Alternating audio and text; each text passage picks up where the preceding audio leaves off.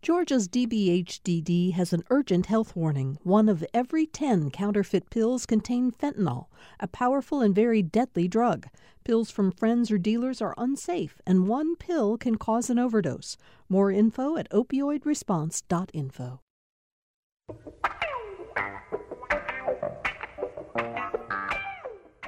Welcome to Political Rewind. I'm Bill Nigut. Uh, boy, another busy day in politics, and we'll talk politics in a couple of minutes. But before I even introduce the panel, a shout out to our listeners in Cartersville, Georgia. Trevor Lawrence just clobbered Alabama in the national championship game last night. Kevin Riley, editor of the AJC, you're here. This is a kid, he's a true freshman. He had played last year. He was playing at Cartersville High School, sitting at home watching the national championship game. And last night, he played a spectacular game. Oh, so we send our congratulations to all the folks I- in Cartersville. I gotta believe Bulldog fans enjoyed seeing Alabama lose that way. I enjoyed it. I enjoyed it. Yeah, Mary Margaret Oliver uh, is with us. Of course, she's a state representative uh, from Decatur. And Mary Margaret, just before we were coming on, you were talking about you. What did you say about Trevor Lawrence? He is What a cute kid with a cute page boy. I was, I was just blown away. It was a fun game to watch. I, yeah, absolutely. Um, so you've now heard that Kevin Riley, editor of the Atlanta Journal Constitution, is with us. So is State Representative Mary Margaret Oliver. Uh, they are joined by Audrey Haynes. She teaches political science at the University of Georgia, and uh, you run the Applied Politics Certificate Program there, which trains your students for careers in politics. Yes, we do. Go dogs. and uh, Ed Lindsay is with us today, too. Former state representative from Atlanta, now uh, a partner at um, the world's largest law firm, Dentons, oversees the uh, government relations, government affairs Yep. uh, department here in Georgia. Hi, Ed. Hello, and uh, on behalf of my mother, uh, a 1946 graduate of the University of Alabama, Roll Tide, even though there was a deep, deep ebb yesterday. Um, Mary Margaret, let's start with some news that truly is breaking news. As we were sitting here preparing to go on the air, you received an email as a member of the state legislature from uh, the Speaker of the House, David Ralston. Uh, do you want to read what he says, or do you just want to summarize what he says? You want me to do it? Speaker Ralston has appointed a special committee on access to quality health care. This is a opportunity to jump off from the Rural Development Council deep dive into rural health care issues, which are very severely problematical for our economic development, our citizens of Georgia. I have been, as uh, some of you may know, fairly uh, discouraged. Uh, that's that's a mild word for how I felt about the Republican leadership failure to use the opportunity to take, without any obligation, $9 million a day for Medicaid expansion. And the discussion has always been, well, we're going to do something, we're going to do something. And I've been very, very reluctant to believe that. But this email, because it comes from the most stable leader, the, the one we know um, in the Capitol, the Speaker, gives me some hope For that we'll proceed. I'm sorry. Well- he, says, let me read a bit of what he says and then jump in. For a number of years, legislative proposals to reform access to quality health care and review the regulatory environment of healthcare facilities have been introduced in the Georgia General Assembly. He does say that the House Rural Development Council looked at some proposals. Then he goes on to say, It is my view that we must have the proper forum to discuss and consider any proposed changes. I believe this issue must be given deliberate and careful examination and that it can be done within the 40 days of the session. And then he names the members of the committee. Now, I'm not sure, Ed, as I read this, excuse me, is he just talking about rural health care or is he opening the door for what could be some version of an expansion of Medicaid? Well, you know, we're going to have to wait to see that. Uh, what I am most um, happy about is to see who's the chair of that, uh, Richard Smith, who also chairs the House Insurance Committee. Uh, he is a um, deep thinker. He uh, likes to see policy implemented. He's very good at coming up with um, with different ways to get to the end. Uh, and he has been very much involved in trying to figure out ways to do what Mary Margaret's talking about through perhaps some kind of Medicaid waiver similar to what's taken place in Arkansas, Wisconsin, Indiana, and other states. And to have somebody appointed like Richard Smith uh, to chair this committee uh, give, should give us all some hope uh, that uh, that they're going to take a serious deep dive into trying to get something done. Kevin, we know that during the campaign, uh, the um, uh, governor-elect Brian Kemp did eventually say that he would look at some form of waivers to uh, expand Medicaid in Georgia. The, the, point, though, is we don't really know quite what he has in mind. Right, in waivers. Respect. The word waivers has been used to sort of as an umbrella term for uh, for almost anything. But more important, and I think Representative Oliver can help us with this. The governor won't have anything to do with that decision. Am I right? I mean, didn't didn't Governor Deal give up that power to the legislature? Uh, there was a bill passed, and I, I know that the Kemp folks are talking about whether or not their process involves them completing the waiver and applying it first, or whether they go to the legislature first. I think they'll should go ahead and prepare a waiver which will expand the money that we get in Georgia, which is the definition of a waiver. Do we get more money to serve more people? Um, so that is an issue, but I don't believe that it, the ac- effort has to begin with the General Assembly. I think it could go either way. Now, you know, I could be proven wrong about that. The other interesting thing about the people he's appointed bill, which is interesting to me, there are no urban people on it except Sharon Cooper from Cobb County, who's vice chair. The rest of the folks are, are fairly rural people. So, so, maybe he is looking specifically at uh, recommendations from the council that d- looked at, at rural uh, health care and is going to go stick with that, that maybe we shouldn't read in a broader implication to all of this. I want to yeah. read in a broader implication. Sure. I do not want to have it only focused on CON. Well, I, I, and I think that's important, is to try to come up with some type of waiver system.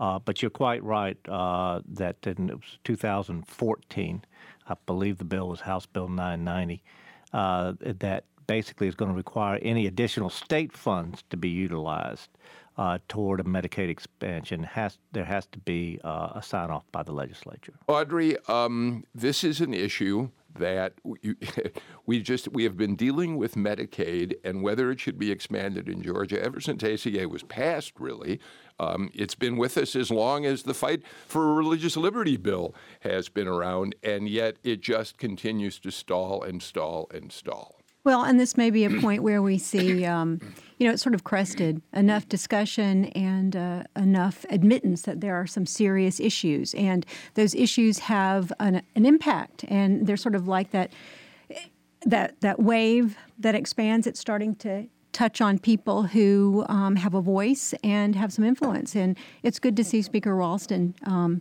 who seems to sincerely care about uh, the legacy he live, leaves in terms of his leadership on the state. And uh, I've had him come and speak to students, and he listens. He listened to the students, and that was a very important thing. And they talk about um, these issues. And healthcare is the number one issue in the country right now. He also, Fannin County has a struggling hospital. I mm-hmm. have a mm-hmm. home in Fannin County. I read the newspaper.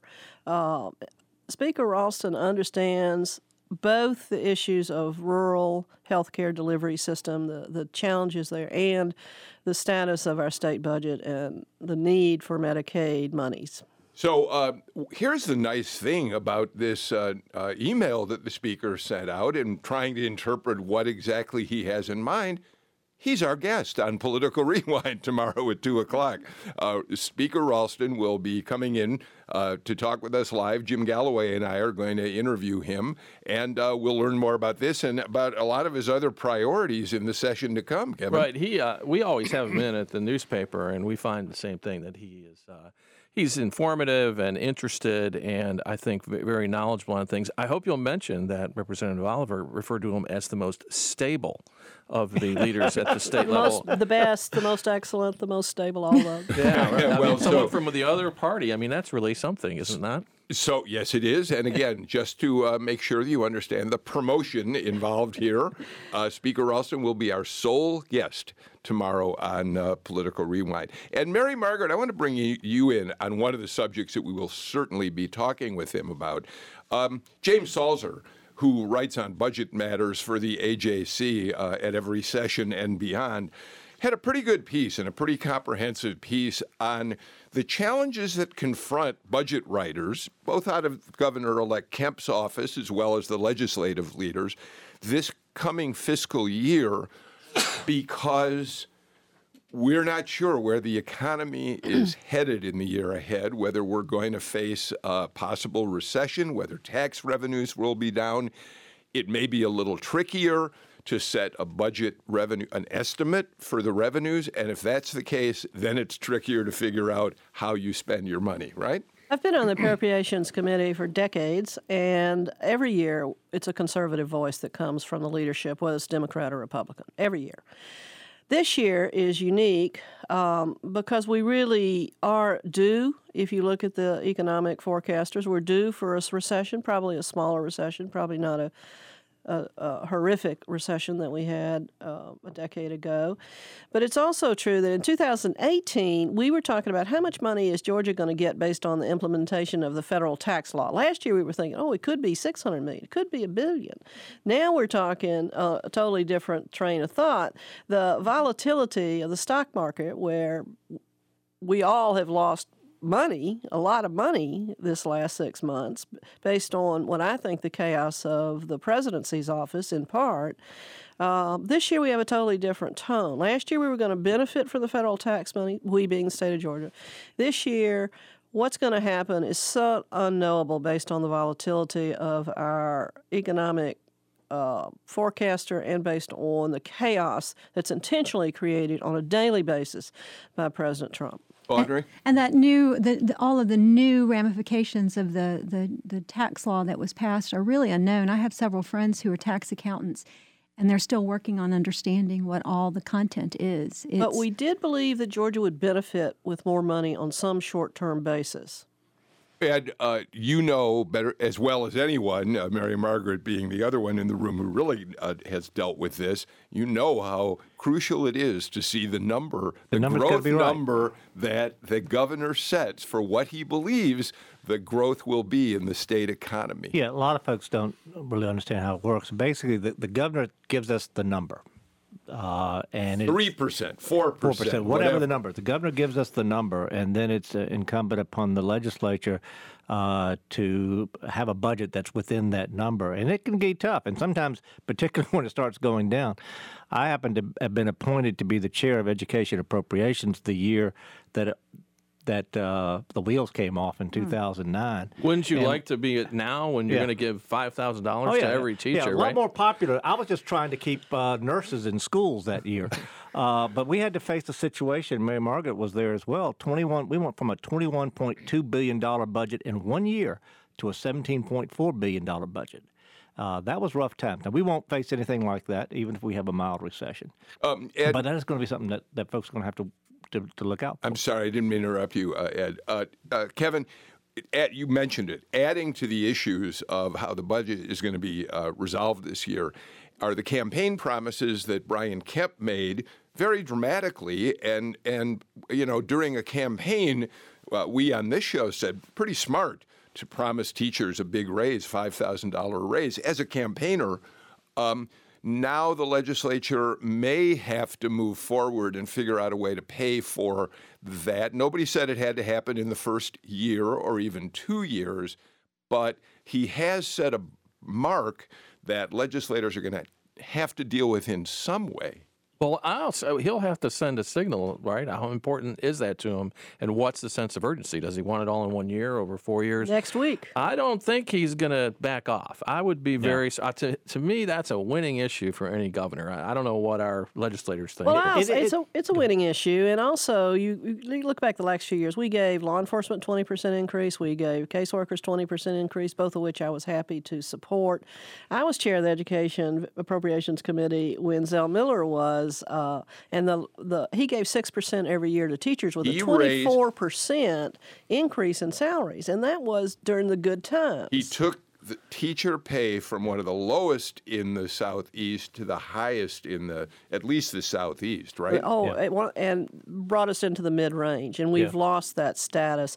We will uh, give teachers a raise. My prediction is, although I'm you know way low on the power pole over there, but it, we will give them a teacher raise. I do believe it'll be over years. And my I have three school systems: Decatur, Atlanta, and DeKalb, uh, are going to be complaining wildly to me that they are the ones that are going to end up paying for this and they're going to want to cut out the bus drivers and cut out the principals and there'll be a whole lot of in the weeds discussion about who gets how much the first year. Yeah, but I agree with Mary Margaret. It's going to happen. I mean, uh, whether it, it, and and it's something that, that that that it's time to happen in order to to get our teachers back into that mainstream area uh, around the country in terms of, of teacher salaries.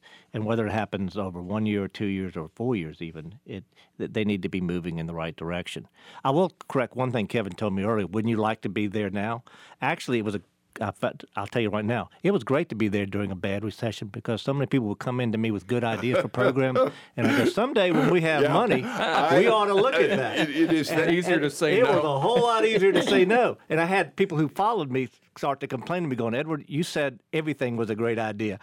Audrey, I think what Ed Lindsay said is so true. In flush times, you better figure out a way to meet the needs that your constituents and the important forces in the state come to you and ask for budget when you don't have the money, everybody gets a no.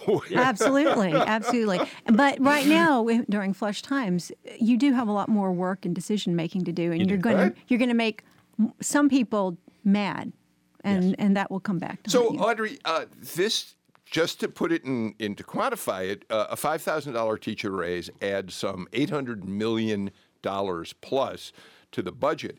And one of the uh, things that I'm hearing from from some quarters is a concern that people in your in the higher education community are going to be um, miffed, little distressed because the pot of money would go to uh, teachers K through 12. Where do uh, where where do uh, higher education uh, faculty and others stand? Well, we're already sort of in that situation where there's some uh, there's some discontent among uh, um, varied universities because some schools have uh, had access to their own pots of money where they were able to give raises to uh, professors and staff, um, whereas others were not. And that's been a, a bone of contention. Um, but we have had over the past few years uh, some some raises. I remember when Ed was in there and I spent five years without a raise. Um, but there were people who were in um, education who were getting furloughed. So it'll be a point of discussion. But we do have a very healthy uh, University of Georgia system. Yeah. We'll also hear from the pre K teachers. We'll hear from the lunchroom workers. It'll be a, a, detailed discussion, but teachers will get a good raise this year. All right. That's my prediction. Yeah. You heard it from Mary Margaret Oliver. What's that uh, phone number where they can call you? it's on the web, the World Wide Web. All right. Uh, um, I'll tell you what, let's do this. Why don't we get a break out of the way er, a little earlier than usual uh, so that we can shift gears? We got a lot more we're going to talk about on today's show, but you know what? For Robert and for Tom and for Tyler, who are always, you know, saying, get the break in, get the break in, here it comes, guys, a little early. You know, selling a car can be a hassle, but donating it is a whole different story. Let us take it off your hands or off your driveway and turn it into public radio and maybe even a tax deduction. Hi, I'm Kai Ryssdal, the host of Marketplace, and here is how to donate. Call 877 GPB 1 car or donate securely online at gpb.org/cars. And thanks.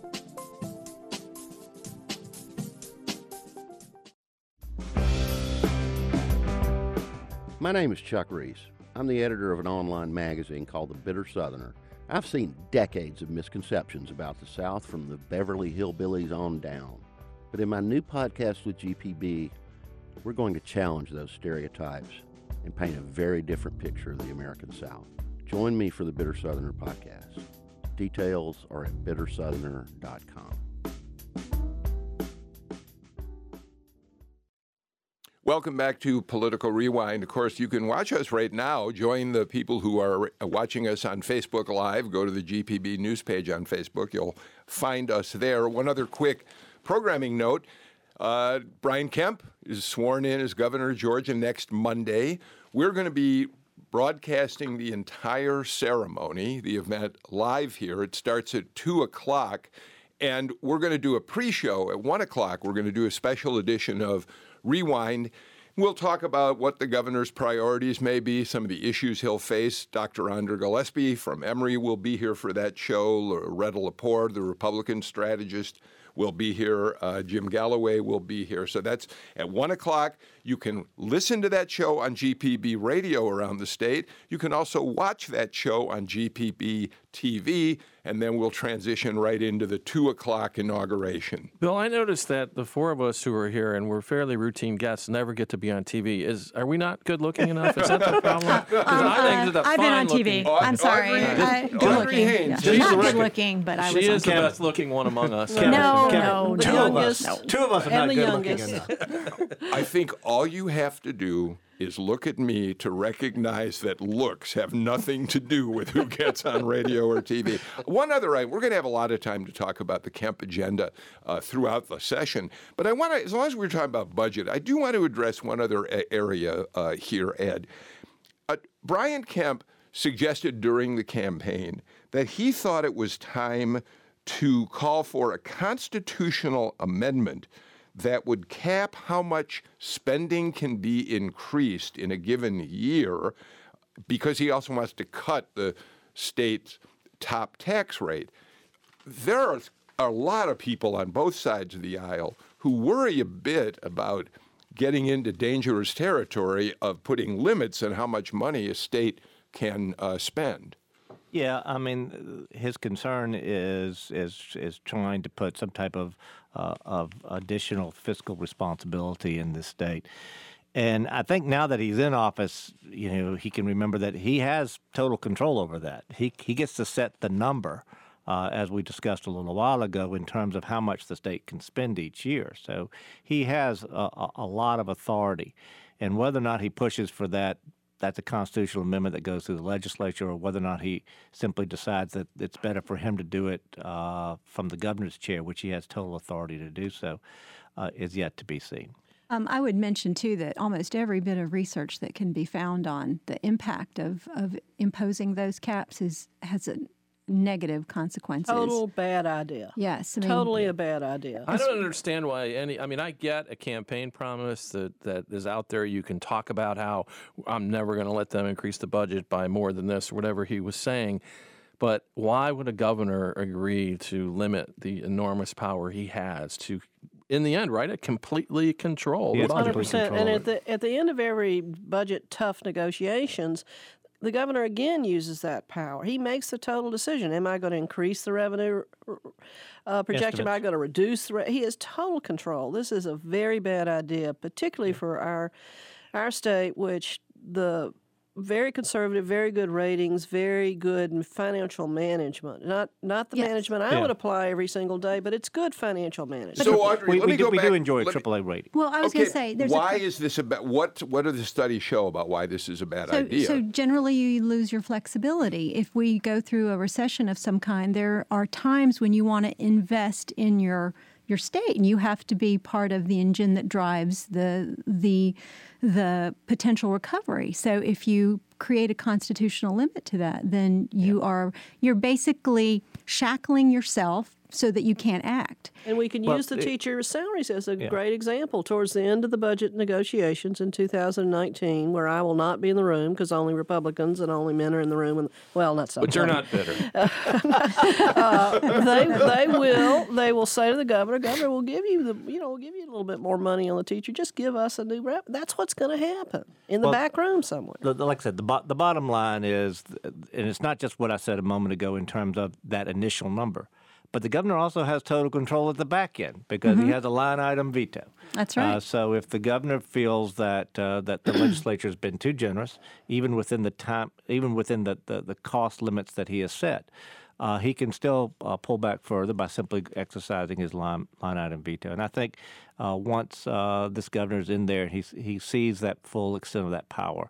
Uh, that I don't believe we're going to see a whole lot of that Kevin, issue. Kevin, Kevin, we should say this was something that was talked about on the campaign trail. Candidates uh, bring up a lot of ideas on the campaign trail, but we should point out we have not seen uh, Brian Kemp move forward in any way, suggesting he is actually going to introduce legislation of this sort. We'll see. Maybe he will, but I on the other hand, we don't want to create the wrong impression Right. today. And I think if we made a list of all the things he promised, the teacher raises would be very high and this idea would be very low, and he'll have to pick priorities as a Well, governor. one one is a substantive issue, and that's five thousand dollar. The other is a procedural issue, and the fact of the matter is, I do expect this governor to exercise a lot of fiscal restraint, but I think he's going to discover that he can do that from the governor's chair already. All right. Yeah, we have a culture of that too. People recognize its value, um, and are, you know, ultimately, it is your culture and your consensus that drives a lot of decision making, and and Georgia is known for that. All right, um, let's move on. Uh, Mary Margaret, I sent you a note yesterday saying, hey, you're the legislator at the table on the show. What are the things that you're really looking at for the upcoming session? And of course, the budget is one of them, given that you're on the Appropriations Committee. But you said you really want to look at election reform. Talk about that a little bit. We've already talked about the two major issues the budget and health care. Uh, election reform has to be part of our very high priority of attention. The Everybody agrees that we have to buy new machines for voting. Everybody agrees that it has to have a paper component. And everybody agrees that it has to be auditable, which it's not now because we don't have an independent paper appropriate. We disagree when we go forward from those agreements about where does the paper component come does it come first? Does the voter fill it out first? Or do you do the touch tone machine first and then you get a paper ballot that it becomes an auditable thing? But the voting machine will happen, decision will have to has to happen this session. It will be very expensive.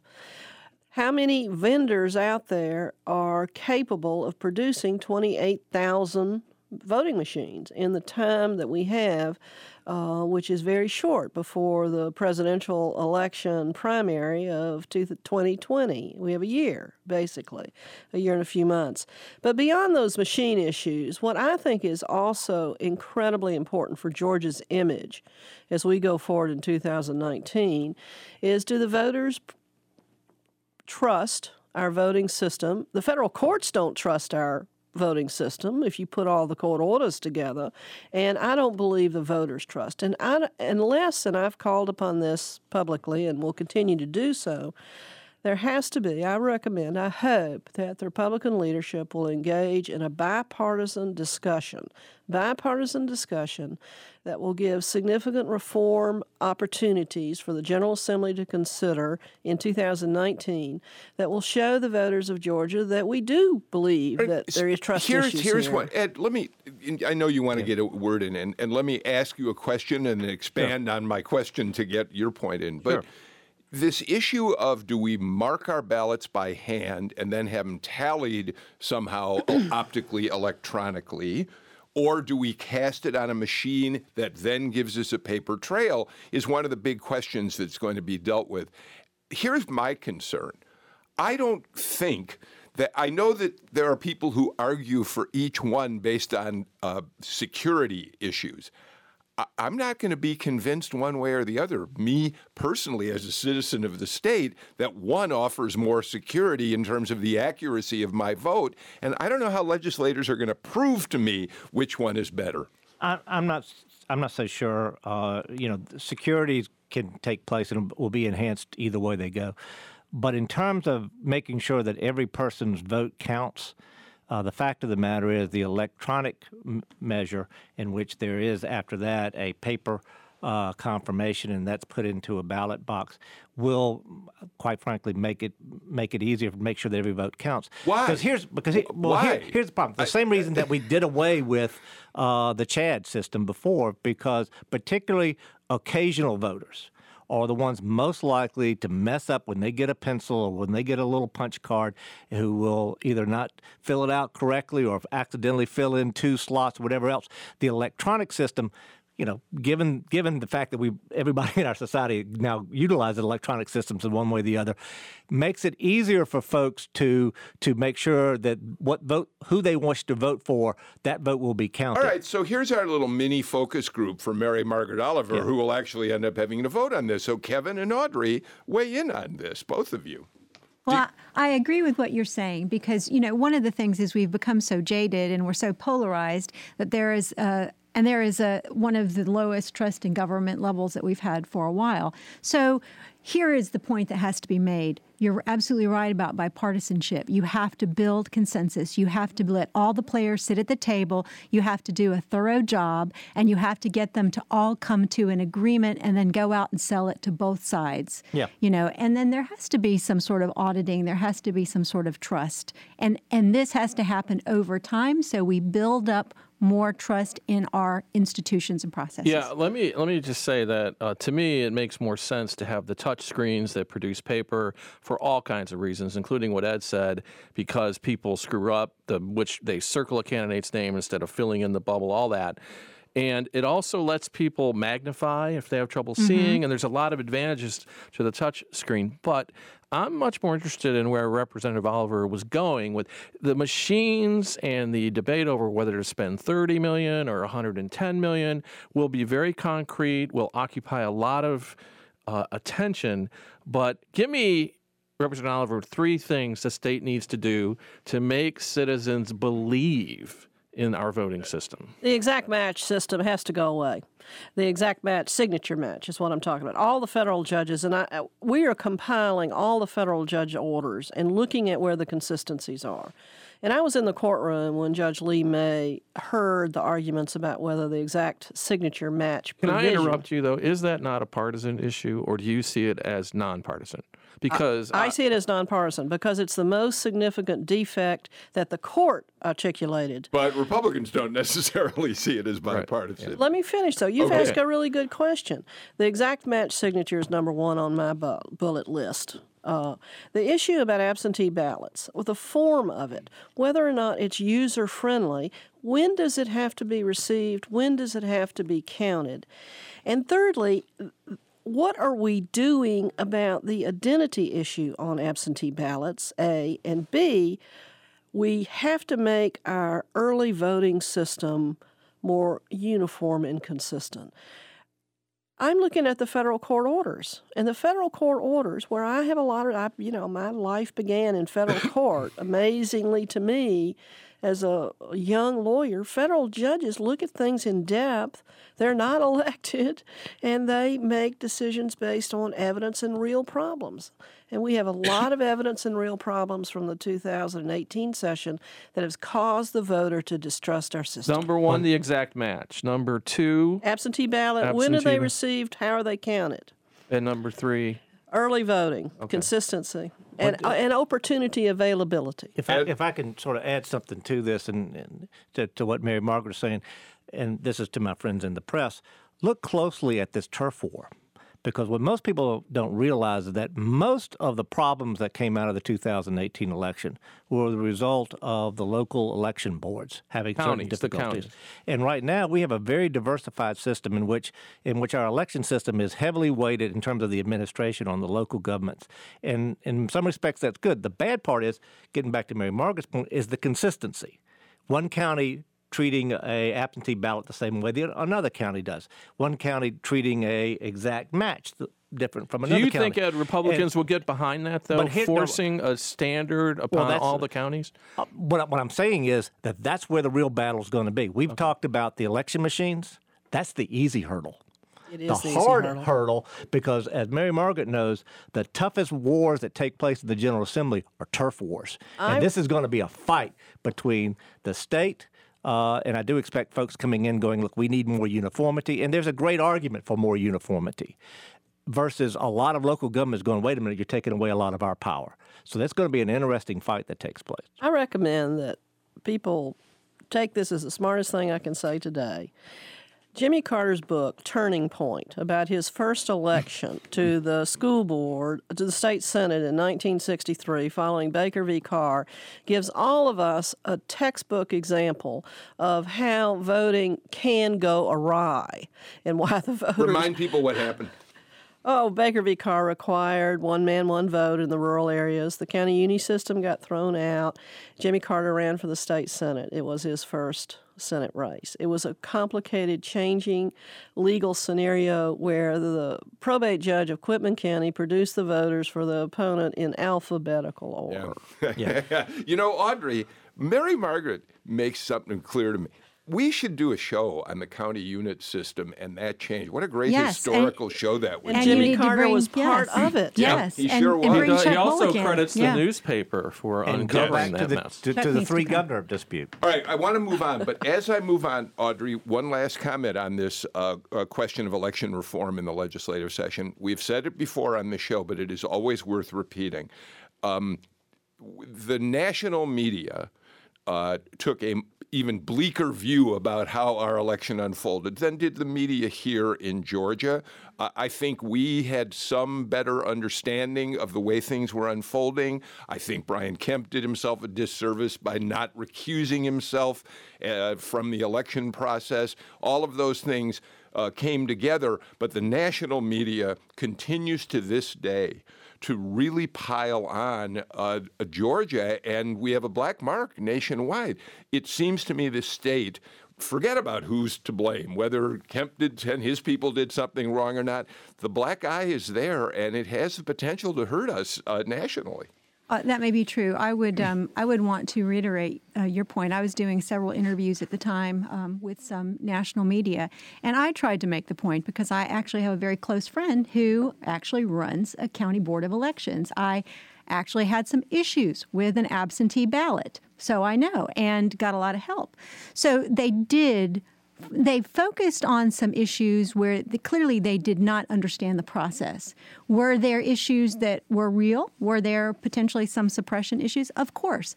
But they did a disservice to the state by not reporting them as accurately as they could have. My opinion. Brian Kemp has two major Georgia image issues that he has to behave himself in a way that he addresses because there are two negative images. One is pointing a gun at a teenager, and two, being called the chief of voter suppression.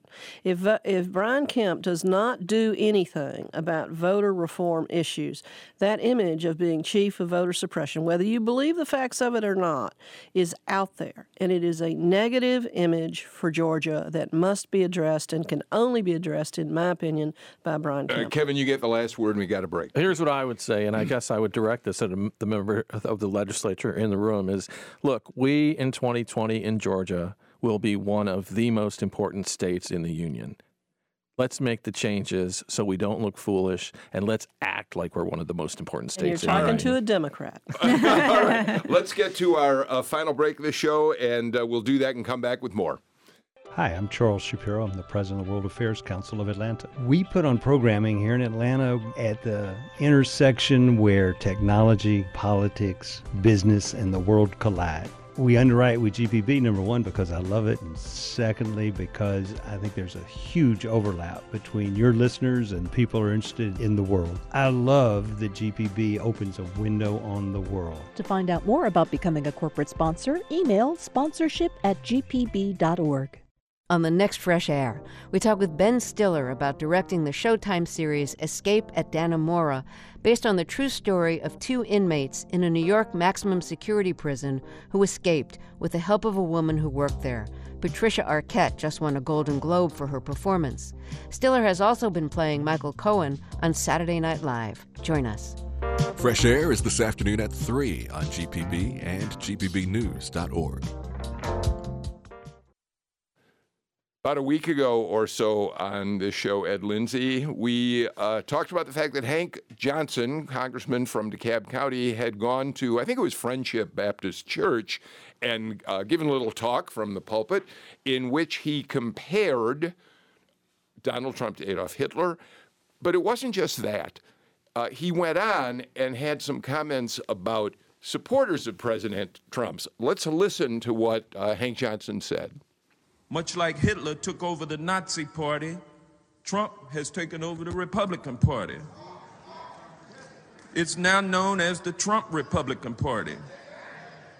Donald Trump supporters are older, less educated, less prosperous, and they are dying early. Their lifespans are decreasing, and many are dying from alcoholism, drug overdoses, liver disease, or simply a broken heart caused by economic despair. All right, before I give everybody a chance to weigh in on this, uh, Dan Crenshaw, the freshman congressman from Texas, uh, you'll remember that he was just on Saturday Night Live. he, he wears an eye patch. He's a war veteran. And uh, Pete Davidson had made fun of him and was forced to apologize. And uh, he came on Saturday Night Live. Saturday Night Live, Crenshaw did. So he started to gain a little attention for himself. Well, Crenshaw released a video in which he responded to Hank Johnson just yesterday. Okay, Mr. Johnson. President Trump is a lot of things, but he's not Hitler. He didn't kill millions of people. He didn't start a world war. He didn't have any concentration camps. And to accuse him of being Hitler is intellectually dishonest. And frankly, it's a huge insult to the millions of Jews who died under Nazi Germany. But if you want to insult President Trump, at least you're picking on somebody your own size. At least you're picking on somebody who can fight back. But you went on to insult, degrade, and demean tens of millions of Americans who voted for him. This is a cowardly form of politics. No matter how much I will disagree with you in Congress, I will never, ever insult the good Americans who voted for you. These people are exercising their right and their voice the only way they can, which is through their vote. And you use your public platform to insult and demean them. This is not the behavior we expect from a member of Congress. So I'll leave you with this pick on somebody your own size. Pick on me if you like. My office will be right down the hall from yours. I'll see you in Washington. So, Ed Lindsay, of course, first of all, comparing someone to Adolf Hitler is never a good, Good strategy. No. But beyond that, uh, well, go ahead, make your comments. Well, uh, well, actually, I'm going to use one of your quotes that, I, that, quite frankly, I've used multiple times when members of my own party have strayed across the line, and when members of the Democratic Party stray across the line. But I love this quote, and I've I've held on to it for years. Bill, is back when you were a, a leader with the ADL. Uh, it's dangerous for all Americans if you can't have civilized debates. You can't invoke one of the most heinous criminals in the world when debating politics. That's a that's a The damn fine eminently- quote the that, that eminently you have, quotable Bill. Bill Nigut. Yeah. And and and I have I've held on to that quote for years. Anytime someone strays across the line. well, beyond that, here's here's why, Mary Margaret. Look, uh, this this conjures up Hillary Clinton with her basket of deplorables. It's the same thing all over again. Ed, please send me that quote. and I'm Yeah. keep it up. uh, I work on a daily basis to censor myself. I mean, I, I try not to say things that I know are problematical, and I'm sure other politicians do that. Uh, I would not have said what Hank Johnson said, and um, Hillary Clinton earned in uh, earned the bad vibe, the bad response to her calling, name calling Trump voters. That's that should have been a lesson there. It's certainly a lesson for me.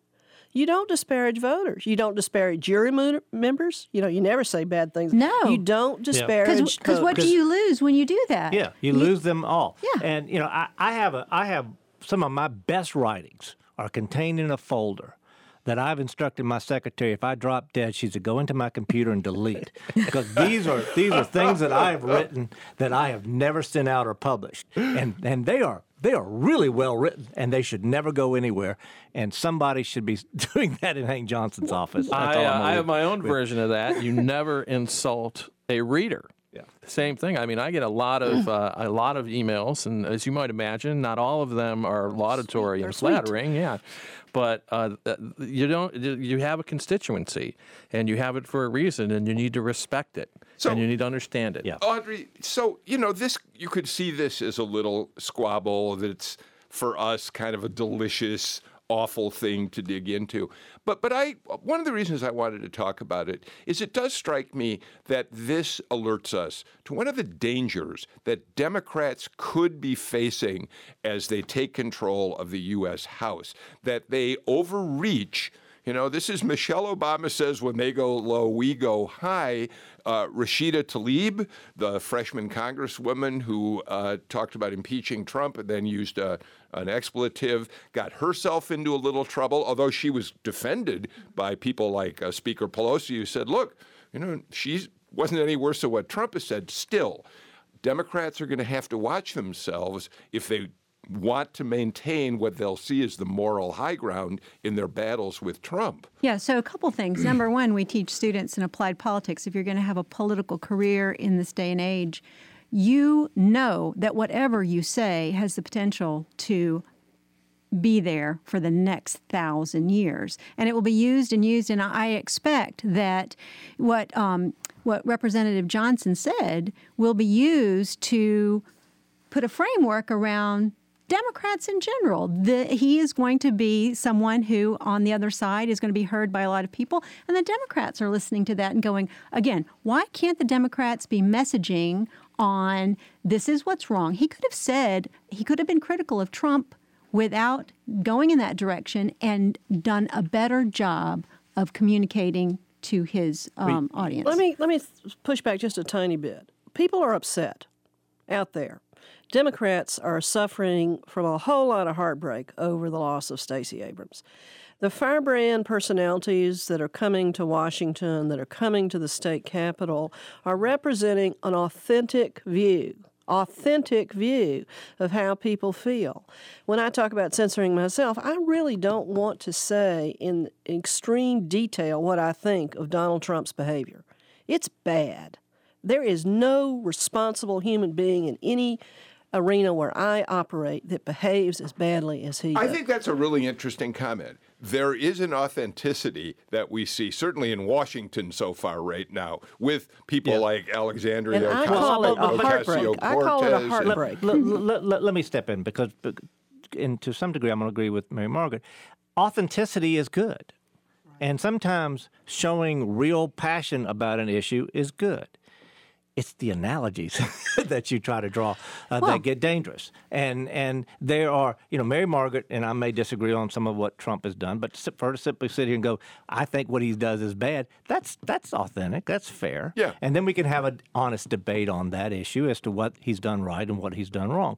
But once you cross the line into into drawing an analogy between one of the most heinous mass murderers of all time and and someone else's political party, you, you know, you make it awfully difficult to come back to the middle. But you write don't them know. out of the conversation. my point. They're not a part it. of the conversation I- anymore. I- thank you. I want to get one last subject in because we're only hours away from the President of the United States going on television to uh, tell the American people why he needs border security, a steel steel beams, a fence, a wall. We don't know exactly what he calls it these days, but I want to start this conversation by uh, pointing out that, that the president has on a number of occasions now talked about how former presidents have told him that they would do the same thing and they wish they had done it.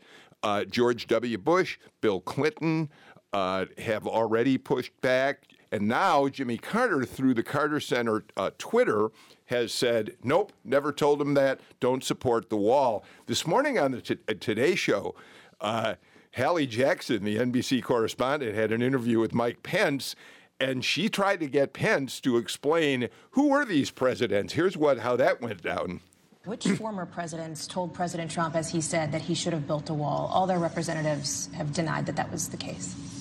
Well, you, you, you, I know the president has said that that was his impression uh, from previous administrations, previous presidents. I know, uh, I, I know I've seen clips of previous presidents talking about the importance of border security, the importance of addressing the issue of illegal immigration. That's And different look, from telling the but- president, though, right? But look, the, you know, honestly, the American people, the American people want us to address this issue. Oh, Kevin Riley, wouldn't you love to have to explain President Trump to interviewers? I, I, uh, I agree, but I actually think that Trump has managed to get the upper hand here. I mean, the president is going to be live in prime time, being able to talk directly to the nation. Well, Nancy And he- Pelosi and and and uh, Chuck Schumer will be able to give a response But too. late last week, the conversation was all about the shutdown, and now it's all about the wall. I believe that favors the president. Uh, I think that's a really interesting point to make. Um, and I would we we we're short on time to do this, but let me turn to the political scientist, Audrey. I've argued on the show a couple times now that Trump's message is very clear and very simple. we need a wall because we have to have border security. The Democrats' message to me has been we have to stop Donald Trump from building his wall. That does not strike me as the best way to win public opinion, just saying this for us is about stopping Trump. I haven't heard the Democrats say, here are all the measures that we believe ought to be put in place instead of a wall. Here's specifically why a wall doesn't work. In other words, I do agree with Kevin that the president seems to have a simpler and clearer message, and the most recent polling suggests the president's gaining a little ground in terms of people thinking he is or isn't responsible for the shutdown. So let me say this the president actually doesn't have a very clear message. It's all the people who speak for him after he talks or tweets that go out and True, very give, true. give the message. Because if you look at his Twitter, the border's secure. We're, we've been building the wall. Things are great. America's better now. Oh, wait, we have a crisis. We do have a crisis. He's actually going to be asking for some humanitarian aid because of the crisis that he helped create. So there is so much to unpack in this, but, Democrats do need to message. But Mary better. Margaret, what is the Democrats' message other than we're not going to let Trump have his wall? My message is that we have somebody unqualified to be president of the United Well, States, and he's okay. taking the entire country. He's taking the entire country down. This And debate is a negative wrong. debate. And- this is a negative debate that's taking the entire country down. And the response: How do you deal with somebody who's irrational? Uh, David Brooks on PBS last week at the end of the Friday session says, "Do you deal with somebody because you can negotiate with them, or you deal or you don't because you can't?" And I don't know which is true, but it doesn't look like you can negotiate with somebody who lies the way he lies. Here's the bottom line the polls that are coming out are right, uh, in which they blame the American people are blaming both Congress and the president. The bottom line is the, the issues that we have in front of us are all fixable. Do we need greater border security? Yes. Do we need to do something about the DACA ch- kids? Yes. Do we need to come up with a humane way of dealing with refugees who wish to come to this country? Yes. Do we need to figure out a way to work with countries to keep th- their citizens from wanting to flee their countries to come here? Yes. These are all eas- not easily, but these are all fixable problems. And quite frankly, each side seems to want to retrench into their talking points rather than come to the middle the and make But, and make a but they had an agreement. They had an agreement. They had an agreement They agreement. had agreement, and someone Yeah. reneged on that. Multiple agreement. times And I'm not, like I said, I'm, not, I'm, I'm not letting anybody off the All hook. right. Uh, and in I'm the saying it's meantime, I vote for you. and There in you the go. meantime, with about 30 seconds we have left, Kevin, we always have to bring this back home. The state of Georgia, like many other states, is suffering. And Georgia suffers more than most because of the enormous Military amount of federal revenue that pours in to this state. This hurts. It hurts the farmers. It will eventually hurt people who have SNAP benefits here. So there's a very human side to this story that we shouldn't let be forgotten because of the politics. Right, but I do think the president's message has been o- able to overwhelm that. I just mm-hmm. think that's what's actually happening out there. All right, we are completely out of time uh, for. Can't uh, we go another hour? We show. need more time. Terry, Terry Gross just won't let us keep going. We she has Terry. to get fresh air on the air. And someday Kevin- we want to be on the Kevin Friday Riley, show. Ed Lindsay, Mary Margaret Oliver, Audrey Haynes, thank you for today's show. We're back here tomorrow again. Our sole guest, Speaker of the Georgia House, David Ralston. We'll see you, uh, Jim Galloway and I will, at 2 o'clock tomorrow afternoon.